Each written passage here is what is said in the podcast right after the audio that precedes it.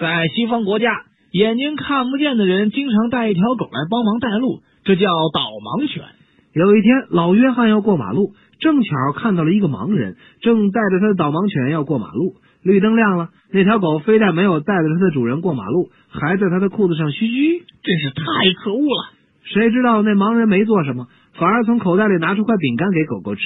老约翰觉得很是吃惊啊，就对盲人说了：“嘿，伙计，这条狗要是我的，我一定会踢他的屁股。”那盲人镇定的回答：“是啊，呃，我是要踢他，可是我必须先找到他的头啊。”有些狗真是太通人性了，简直通的不像话。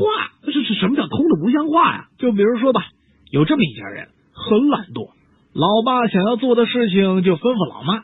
老妈在吩咐大儿子，大儿子在命令二儿子，二儿子在吩咐小女儿，小女儿在吩咐他们家那条小狗狗史努比。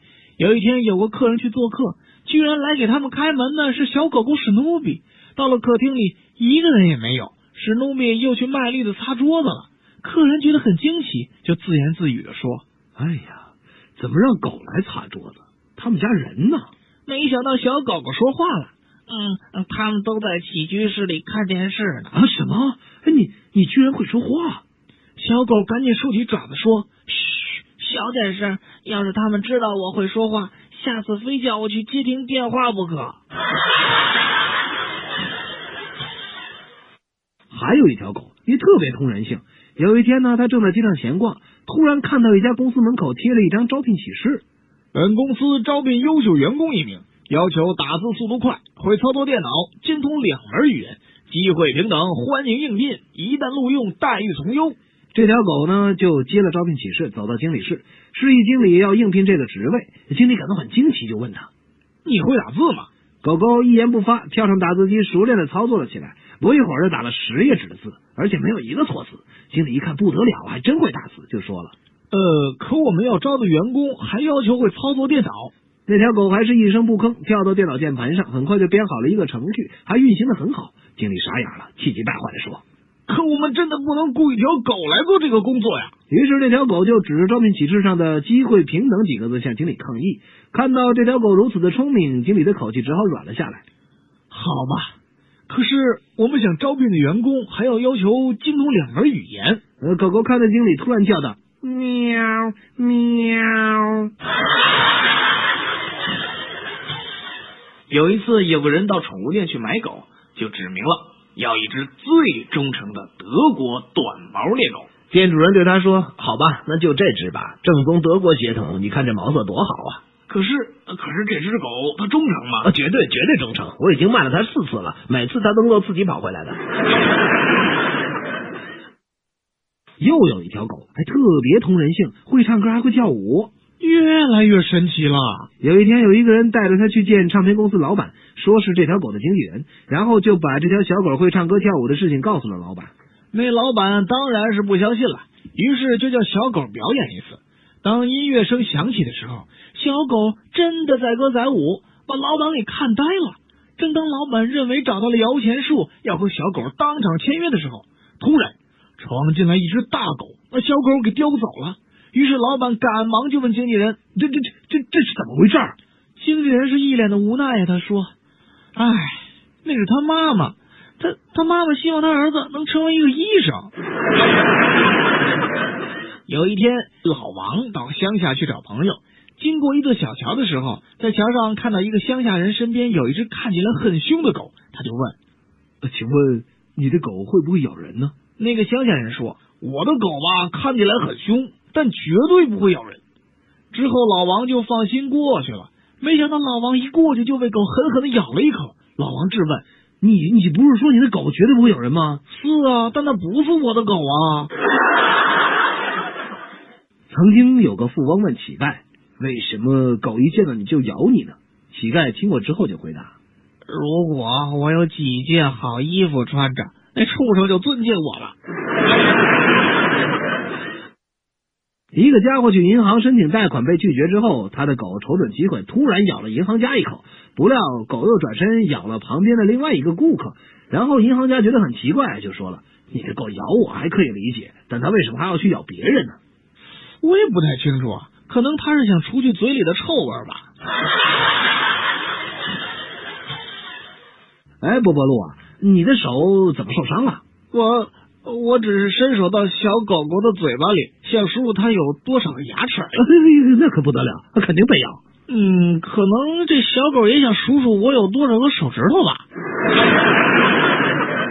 一个带狗的男人气势汹汹的闯进宠物店。哼，你把这条狗卖给我看门。昨天晚上小偷进我家偷了三百块钱，可这条狗连吭都没吭一声。谁叫你贪便宜买二手货呢？告诉你吧，这条狗以前的主人是百万富翁，这三百块钱他根本就不放在眼里。一个富翁带着他的爱犬出国旅游，没想到在一个小镇上，他的爱犬突然失踪了。这下可把富翁急坏了，他很喜欢他的那条狗，赶忙找到当地的一家报社，要求刊登一个寻犬启事，并说谁为他找到爱犬，并将获得一万美元的酬劳。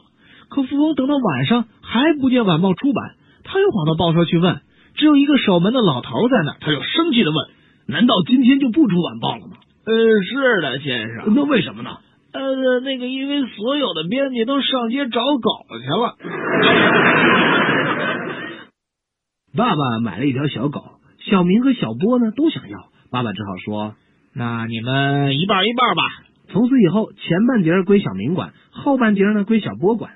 有一天，小波不知道什么事情打了小狗几下，小狗汪汪叫了起来，爸爸就骂了小波几句。于是小波很不服气的说：“嗯嗯，我是打我的后半截呢，叫的是哥哥的前半截，和我有什么相干啊？”王太太在报纸上看到有优良品种的警犬出售，于是就寄出支票去购买。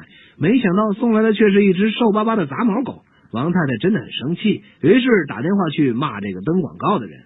喂，你们送来的哪门子警犬啊？一点都不像啊！太太，连你都看不出来了吧？坦白跟您说好了，其实它是一只便衣警犬，很善于伪装身份的。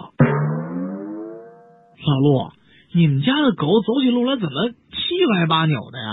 唉，可怜的小东西，每次跟着我从酒店回来，它习惯了。某富翁在别墅举办音乐会，他家的朋友和熟人们都到齐了。之后，主人邀请著名男高音歌唱家唱一首抒情歌曲。歌唱家说：“我倒是很愿意啊，可时间太晚了，我担心您的邻居们会说我影响他们的休息啊。”那更好，他们那是活该。昨天晚上，他们家的狗也在我家窗下一直的叫，不让我们睡觉。